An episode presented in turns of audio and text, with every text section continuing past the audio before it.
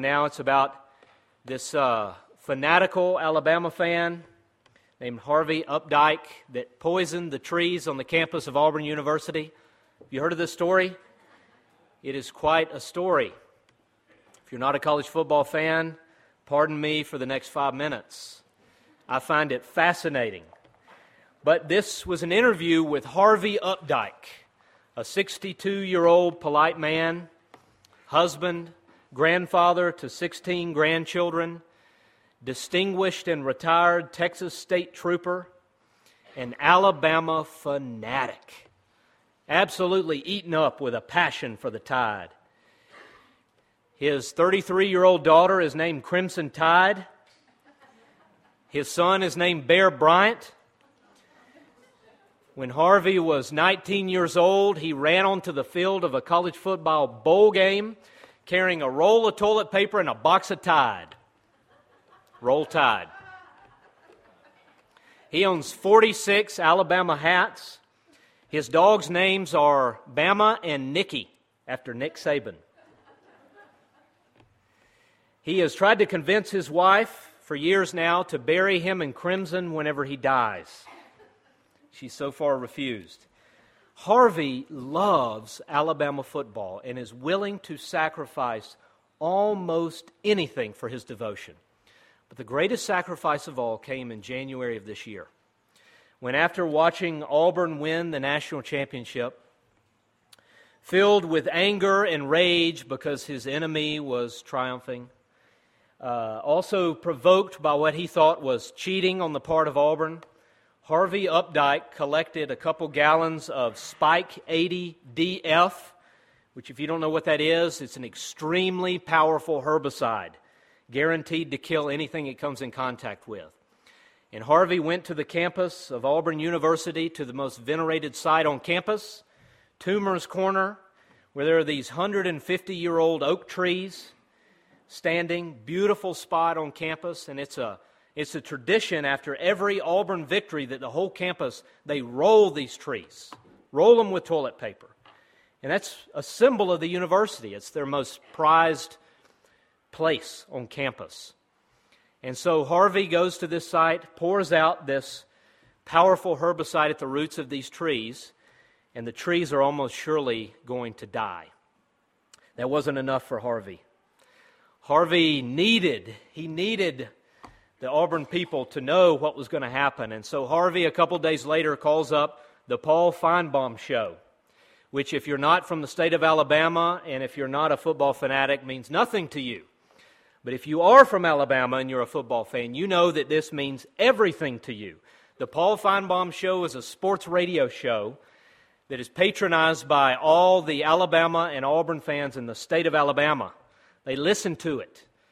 Eight hours a day, five days a week. This is the forum for the whole state. It matters for all of life to these people. And so Harvey calls up the Paul Finebaum Show under the alias of Al from Dadeville, which is where he's from. Harvey is very intelligent, gives away his hometown. And so he calls up under his alias and proceeds to tell them what he had done, and signs off with the moniker Roll Tide and hangs up the phone. Of course, the entire Auburn community goes berserk in an instant. The radio show lights up. The whole town goes nuts. They begin testing the water supply. The fears are that it's going to seep into the water supply of the town. There are plans to dig up the entire portion of their campus, five feet of topsoil must be removed because it has so destroyed everything. The whole place went nuts because of what Harvey, Harvey has done. Harvey has sacrificed everything for his devotion to Alabama football. He sacrificed his time, his money, his family, and soon his freedom. See, Harvey has been indicted on four felony counts of criminal vandalism and destroying a venerated object. So Harvey, almost for certain, will soon be going to jail. But Harvey still insists, unremorsefully, that he is the victim and that Auburn is out to get him as a way to cast and divert attention off of their cheating this year. So Harvey gives us a quite vivid example of whatever your ultimate devotion is to, that's what you sacrifice for. It's just natural. So if your ultimate devotion is to success, you will sacrifice everything in order to have it. You'll sacrifice your time, your money, your relationships, and sometimes in the end, even your ethics, your morality. If your ultimate devotion is to your children, you will sacrifice everything in order to provide for them what you think they need. If your ultimate devotion is to your image, you will spend everything you have, all of your time, on crafting the perfect image that others will appreciate.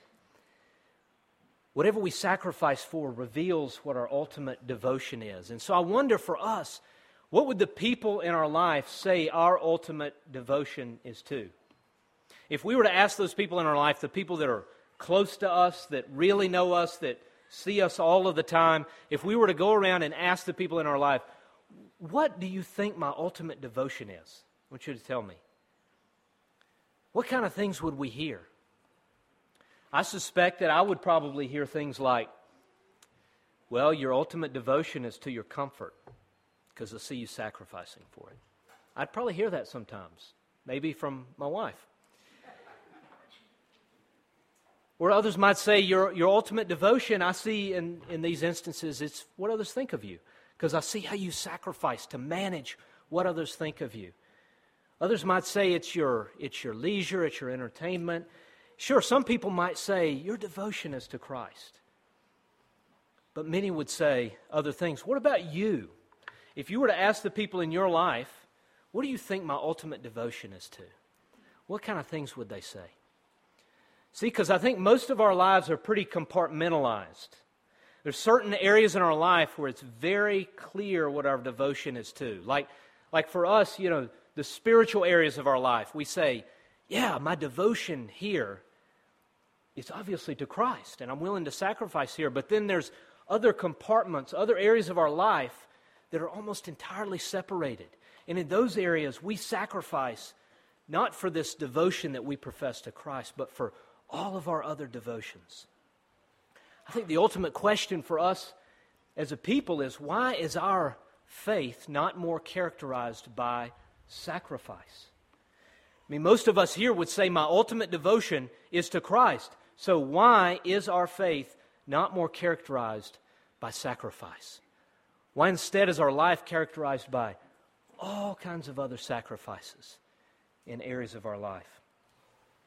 So what we're going to see this morning is the Apostle Paul in this passage calls us to an ultimate, total devotion to Christ. We're going to see that it's beholding the ultimate sacrifice of Christ that frees us to live lives of total sacrifice to God and to one another.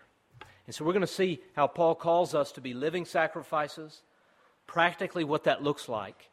And then finally, we're going to look at the power of Christ's sacrifice to change us. So let's look together at our passage. Romans twelve one. You notice right off the bat, Paul has this word there, therefore. Therefore is an important word. Therefore is a connector word. It, it means... Uh, We're not leaving this subject to go to an entirely different one. It means that what I'm about to say is connected to what I've just been working on. Some people say if you see a therefore, you ought to ask, what's the therefore therefore? Why is it here? What's it connecting us to? And for Paul, it is connecting to what he's about to say to what he's been talking about in the first eleven chapters of the book of Romans. Verse one of chapter twelve is a pivot for the book of Romans, where Paul in the first eleven chapters has been exploring the wonders of the gospel, the wonders of what Christ has done and what that means for those who are united to him, that we have a new identity and a new life and a new inheritance, and Paul is exploring all of these things, fleshing out their implications. But here we get to chapter twelve, and Paul is going to begin to say, in light of that, this is how you should live. In light of the gospel, in light of what Christ has done and what's now true of you, this is how you're to live. And so that's what the therefore is there for. And so Paul in this verse is going to give us a summary of how we are to live in response to the gospel, in response to what Christ has done. And this is what Paul says. Therefore, I urge you, brothers, in view of God's mercy, to offer your bodies as living sacrifices, holy and pleasing to God. Paul is saying here, this is what your call is. This is how you're to live, to offer your bodies to God. Now, he's not just talking about bodies here. He's speaking of bodies to reference all of you. So Paul is saying, offer all of yourself to God. Your life, your day-to-day, your heart, your affections, your mind, offer everything to Him as a living sacrifice. It's a living sacrifice because what He's calling us to is a continual, day-by-day offering of all that we are, all that we have unto God as a spiritual act of worship. That's what Paul's calling us to here. That is how a summary of how we're to live. The language that Paul uses here of sacrifice, of offering, he's drawing from the Old Testament, from Old Testament worship. What was central in Old Testament worship is that a worshiper would bring a sacrifice into the temple. As we mentioned earlier, sacrifice was all about your devotion, because what you're doing in sacrifice is you're bringing something that had value to you, that was important to you, and you're bringing it before the Lord and you're relinquishing it to Him as an expression of your devotion. It's a way of saying, God, you are more valuable to me than anything that belongs to me. And because it's not just lip service, I'm going to show it by offering you my best. The sacrifices that the Israelites were to bring were not to be just the discarded things. No, it was to be their best. It was to be the best of the flock. It was to be the first fruits of their crop. They were to bring their best to Him to express their worship to Him.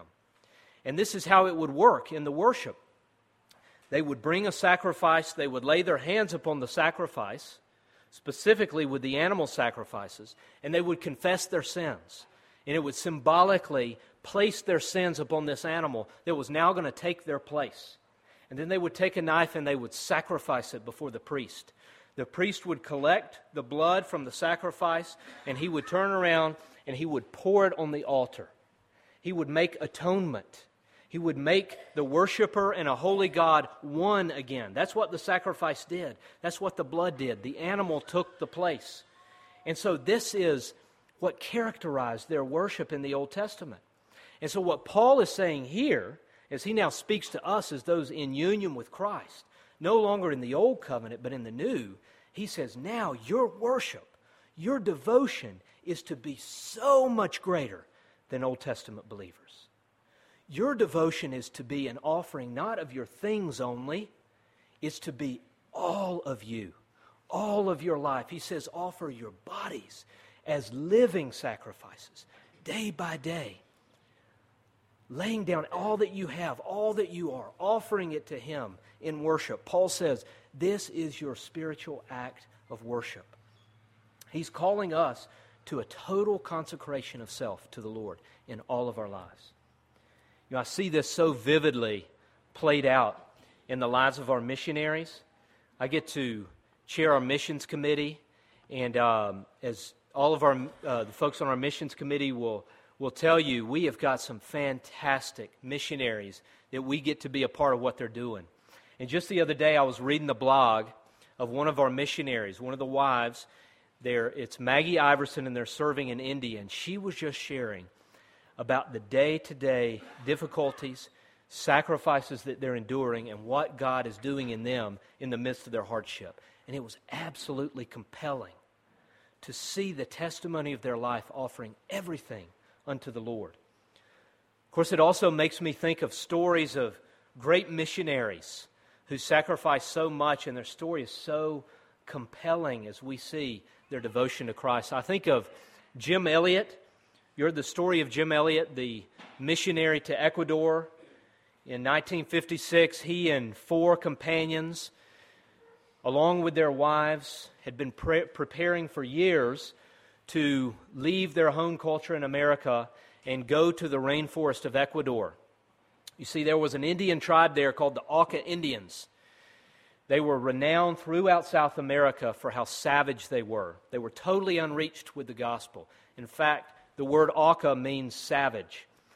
But because of their devotion to Christ and their desire for Him to be made known, they with great joy planned for years to take the gospel to Ecuador. Finally, the day came where they flew in and landed on a riverbank in the center of the rainforest. And as they come in and they deplane and they begin to walk into the jungle, they're met by the Indians, the Auca Indians, and they spear them to death right there on the banks of the river. A few days later, uh, before that, Jim Elliott had written this in his diary. "He is no fool who gives what he cannot keep to gain what he cannot lose." You see, what Jim Elliott was saying is, he is not a fool who trades what we have in this passing life, life, comfort, ease, security, who trades that for the inheritance of the world that Christ is bringing. It's a, the best trade you can imagine. It's worth it. So Jim Elliott says, he is no fool who makes this trade. And he did. In the wake of their sacrifice, thousands and thousands of missionaries were raised up and sent to the field. In fact, hundreds of missionaries were sent to Ecuador. They took the gospel to the Auca Indians, and in a number of years, the tribe was reached with the gospel. Their sacrifice compelled so many to step up and leave all that they had known and all of their comfort to take the gospel to places it hadn't been known. Probably the greatest sacrifice among these group of men was the sacrifice that their wives made. The day after their bodies were found, the wife of one of the men, Roger Eudarian, her name's Barbara, wrote this in her journal as she learned of Roger's death. She said, "Two days ago, God gave me this verse, Psalm forty-eight. We read this earlier. For this God is our God forever and ever. He will be our guide even unto death." That was the verse that he had given to her. And she says this, "When I came face to face with Roger's death, my heart was filled with praise." With praise. He was worthy of his homegoing. Help me, Lord, to be both mommy and daddy. What sacrifice! What would lead someone to talk like this? But one of the things for us to see here, and what Paul is showing us, is that he's not calling for this kind of living sacrifice just in a special class of Christians. He doesn't say, okay, I got a message for you missionaries out there, okay? Everybody else, take a break. You know, chill out, you're good. Okay, missionaries, I want you to be a living sacrifice. The rest of you, you're good. Don't worry about it. Easy street. He doesn't say that at all. He's speaking to all of us. In other words, this is normal. This is for all of us, no matter what your calling is, no matter where you've been placed. This is for us. In fact, he says, this is your spiritual act of worship. In other words, this is what worship looks like for the one in union with Christ. It's a life offered totally unto God, laid down before Him. The word there for spiritual, that's translated spiritual, actually means rational. In other words, Paul's saying, it's the this is what makes sense. This is the only reasonable kind of response. Whenever you see the gospel and what Christ has done and what is now true of you because of what He's done, this is the only reasonable response, is to offer all of your life unto Him. So this call for total consecration is not just for special Christians. It's for us. In all of the places we've been called, in no matter where you've been placed, no matter where your work is, no matter what you're called to do, no matter what stage of life you're in, no matter where you live, what culture you're in, He calls you to be a living sacrifice unto Christ, to offer all of yourself to Him, to offer all of your time to Him, all of your money to Him, all of your family to Him, saying, here, it's yours. My children, they belong to you. My future, it belongs to you. My money is yours. Do with it what you wish. It now belongs to you. That's what he's calling us to here. So I think the problem for us is we do just the opposite. As I was saying, we tend to compartmentalize our lives. We have this divide between our secular and our sacred lives, right? This is my spiritual life over here. And here, I'm going to be devoted to you. I mean, I'm going to, I'm going to go to church. I'm going to, I'm going to read my Bible. I'm going to pray to you whenever I'm a, around those people. Like, I'm going to be real nice, right, most of the time. You know, whenever I'm here, I'm spiritual. I'm devoted to you. But yet there's these other areas of our life that tend to be huge, like our family or our work or where we play and all of these things, and they're totally separate. And we cannot imagine, how does my devotion to Christ impact me here? And so we make this separation. And so our experience on a day like Sunday and an hour like this is totally different than our experience throughout the week. What Paul is saying is, oh, no, no. Don't you see? Offer it all to him. No matter where you are in the ordinary and mundane details of your life, let it be an offering to him, saying, Lord, how can I bring you honor in my work today? In the way that I interact with my employees, in the way that I interact with my customers, in the way that I interact with my children and my home, in the way that I go to play and enjoy and experience entertainment, how can it be an offering to you? A sacrifice of praise to you. How can I be a living sacrifice here? That's the kind of thing that Paul's calling us to here. So for some of us, we like real big picture kind of stuff. That's kind of big picture of Paul saying, this is what your life is to be like. Be a living sacrifice. But some of us are like, yeah, but give me some details here. Tell me what this is supposed to look like. Well, luckily, that's exactly what Paul does for us. Because after he moves from verse one, he begins to flesh out, what does it look like to be a living sacrifice? What are the areas of my life that get changed, that get consecrated? What kind of things might one do if they were an offering unto God? And that's what he's talking about, beginning in verse two. Verse two, he refers to being a living sacrifice through renewing our minds. Look at what he says here. Do not conform any longer to the pattern of this world, but be transformed by the renewing of your mind. So Paul says, first and foremost, what it means to be a living sacrifice is to be changed in the way that you view things, in the way that you see things. He says, don't be conformed any longer to the pattern of this world. In other words, how the world evaluates things. Don't look at things in the same way. Don't prioritize the things in the same way. Rather, be renewed and look at everything differently. So how does the world evaluate things? Well, you know, in the world, what matters is power. It's money. It's not about what you give, it's about what you get. It's about being first. It's about image, right? It's not about what's real, it's only about what things appear to be. So it's about your image. So what do you look like? Or what do you have? Or what do you do for a living? I mean, that's what matters in this world. But what Paul is saying is, no, be renewed in your mind so that you begin to evaluate things according not to this world, but according to the new world that Christ is bringing. Renew your mind according to the coming kingdom of Christ, where priorities are totally different, where things get turned upside down, or rather, right side up, where love reigns, where it's not about what you get, no, it's about what you give, where you're not seeking to be first, you're seeking to be last, to promote others, to lift others up. It's not about appearance, but it's about what's real. It's not about faking it, it's about being authentic, about who you are, and honest and real. It's about love. It's about people in positions of power using their power not to glorify themselves, but to benefit those that are under them.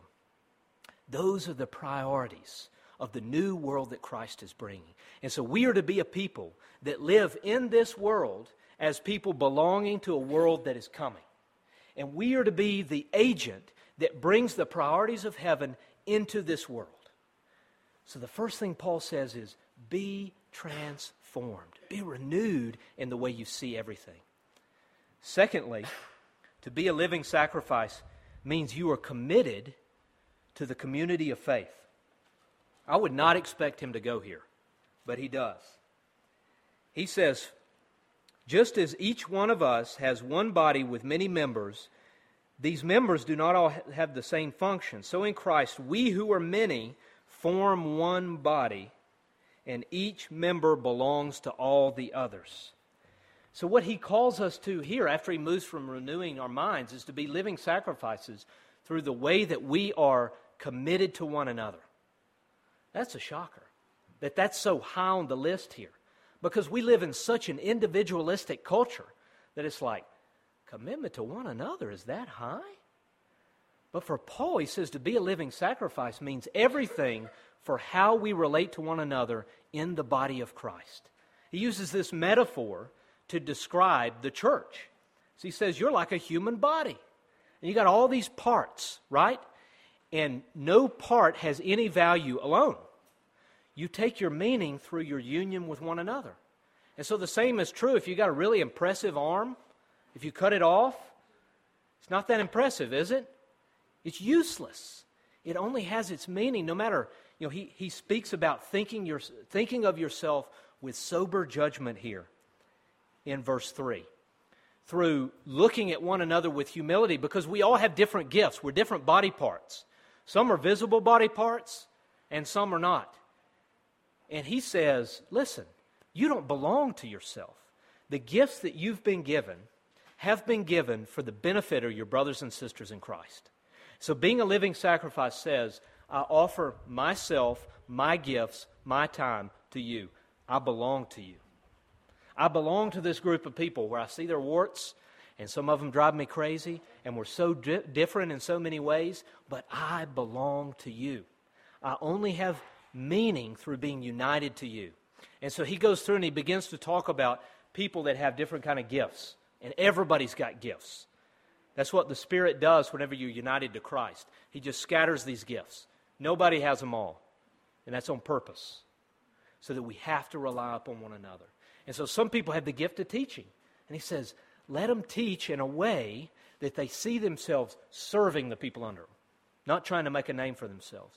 If your gift is service, do it quietly without having to have all the, the fanfare and acknowledgement. Just quietly serve one another. If it's encouragement, go after it. Encourage people as hard as you can. If it's leading, govern diligently in a way that causes your people to flourish, not that says, I'm in charge here. You see what he's saying? He says to be a living sacrifice means everything for how we relate to one another in the body of Christ. It means saying, I don't belong to myself. I've been given gifts that I have to offer to my brothers and sisters in Christ. And Paul says, that's being a living sacrifice. And then thirdly, in verses nine through twenty-one, he begin, he moves on to talk about another facet of being a living sacrifice. And it's radical love for everyone. Look at the kind of things he says. Love must be sincere. Verse ten, be devoted to one another in brotherly love. Honor one another above yourselves. Practice hospitality with one another. The way that a living sacrifice and offering yourself to God gets played out, it's all relational. It's all in how we treat one another. That's what's most significant in offering ourselves to God. He says, love one another deeply, sincerely. Be devoted to each other. If somebody is, if somebody's struggling and mourning, well, just mourn right along with them. And if somebody's rejoicing and something, God's doing something awesome in their life, well, rejoice with them. Be one. Be authentic with each other. Be real. Pursue real relationships with one another. And show hospitality to one another. And not just to people, not just to important people. Right? If you have someone in, into your home and you have somebody real cool and important into your home, well, that's good. But you're also gaining a little something, right? But if you welcome some somebody into your home that is of a lower position, well, Paul says that love right there. That's love, because nobody sees it and because you're dying to yourself. And so what Paul says here is being a living sacrifice is radical love for everyone, especially your enemies. You know, that's what Jesus said would set us apart from everyone else in the world. He says the pagans, unbelievers, well, they love people that they like. I mean, there's no big deal about that. Nothing impressive about loving people you like. But Jesus said, where this thing really gets separated is whenever you love people that hate you and that persecute you and that drive you up the wall. It's enemy love that sets us apart from the world. And so Paul says, you want to be a living sacrifice? Love your enemies. Whenever they persecute you, bless them. Don't curse them under your breath. Really bless them. Really love them. This is what it means to be a living sacrifice. You know, the thing that is so shocking about how Paul fleshes this out is that he's calling us to really ordinary kind of things. It would be tempting to think, oh, I'm to be a living sacrifice, to offer myself to God. It means I've got to go to the mission field. It means I've got to do something big for God, right? That's the way we tend to talk. That's the way we evaluate things. If it's got value, it's got to be big. But Paul's saying, no. No, it's in ordinary things. It's in hidden things. Because if nobody sees, it's real. So he says to be a living sacrifice is in the ordinary, difficult, day-to-day things. That's hard to do. I could try to really fire you up this morning. I might succeed or not. And you might go out and you might do this a little bit for a little while. The question is, how do you sustain this? How does it become so real that this actually becomes your M O, how you live? I think Paul tells us in verse one. Notice what he says here. Therefore, I urge you, brothers, in view of God's mercy, to offer your bodies as living sacrifices. Paul says the way that we go about this is always in view of God's mercy. What's he talking about that? In view of God's unlimited mercy and grace in the gospel. Paul says, never, ever, ever take your eyes off of this. Fix your eyes upon it, your soul upon it. Cling to it so tightly that it begins to move you and press you into a life, life of sacrifice. That's what Paul's calling us to here. He doesn't say, all right, this is what I want you to do. He says, no, do this in view of all that God has done for you in Christ. Whenever I think about view, we live on a mountain. We have a lot of amazing views here. You know what my favorite view is here on the mountain? It's whenever you're going down Ox Highway, you're about to pass Rock City, and you're going through the woods there, and then it turns to the left, and it just like everything, the whole world opens up right there. You know, you can see North Carolina. It's awesome. And whenever I first came here, every time I came through, I almost ran off the road because I couldn't stop looking at it. It just moved me and blew me away, just the glory of it, just beholding it just transfixed me. Well, to this day, I don't have the same experience. But, you know, things things become ordinary, unfortunately. But my boys, every time we're loaded up in the minivan, headed down the mountain, and we make that turn, Hutchinson and Wynn sitting in the back seat every time say, wow, whoa. You know, they say, Mommy, Daddy, we're high. Look, look. Every single time. You know, things of beauty and glory, it's so easy for those things to get stale to us and to say, yeah, that's good, but whatever. But it takes a child to just remember it over and over and experience it over and over and over again. And so what Paul is saying here is that kind of thing. Behold it. Never get over the sacrifice of Christ in the gospel. Fix your eyes upon it and say constantly, wow, look at that. Do you know what's now true for me and for you and for this world because of that? That's the kind of thing that we're to do, is to be so controlled by the sacrifice not our sacrifice, the sacrifice of Christ, amen, that we're changed forever. Amen. You see, Paul says, we don't have a God who says, sacrifice to me because you owe me. Though he could. He could say that, and he would be absolutely right in doing it. But our God says, this is sacrifice. He sacrifices his most precious possession for us, people like us. He takes his precious son and he sacrifices him as a sacrifice of atonement so that people like us can be welcomed and acceptable to God.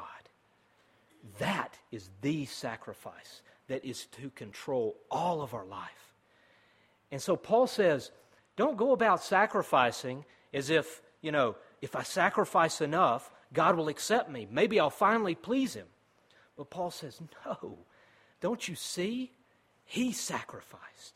In view of that, you're free to offer all of yourself to him in worship. Paul says, that's your spiritual act of worship. It's the only thing that makes sense. So imagine what it would be like for you if the atoning sacrifice of Christ became your center. That is the, the thing that just captivated and compelled you. How do you think it would change your life? How do you think it would change us corporately as a people? As if, as a body, we became so captivated by his sacrifice. What do you think would happen if it was our center? I suspect we would radically love one another's socks off. Radically, really, for real. Be real, open, honest with each other. Be devoted to each other. And I bet, I'll bet our neighborhoods would be totally different in our community, in our world. And so Paul is inviting us here. Behold the sacrifice of Christ, and let it free you to offer everything in worship to him.